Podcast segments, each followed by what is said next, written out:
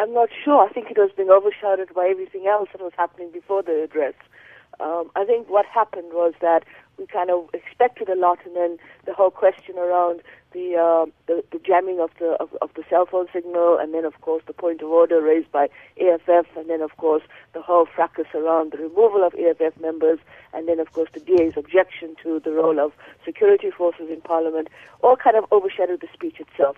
And I think for a long for a lot of people, uh, the, the, in my opinion, the speech was bland. And I think in, in many ways we never saw the kind of things we wanted to see. We did see a bit of hinting of this and a hinting of that. We saw the nine-point plan. But I think in, in the broader context of things, what we really needed was for the president to take control of that speech, even after what happened in Parliament, and then to be able to, to, to try and put forward something much more concrete. And I never saw it. And many people say that what we saw last night was actually the state, the real state of the nation as it played out in Parliament. What's your take on that? I think we, we, we were beginning to suspect that a lot. I think what was very interesting was that uh, how well prepared they were for any kind of interruption by the EFF.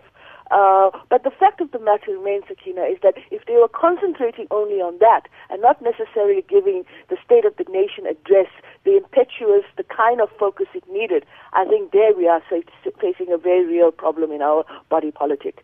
Uh, the fact of the matter is that what we've also been seeing is the fact is the realities of what we are asking about in terms of separation of powers between the executive, between the legislature, and the, between the, the judiciary. And if we beginning to see that kind of breakdown, then we're beginning to see a country that's that, that is that where we are our constitution, which is actually the highest uh, uh, uh, framework, legal framework in the country, is actually being being being undermined. And I think what what happened last night, uh, I think what maybe didn't catch many of us by surprise, but really made us very sad about what happened.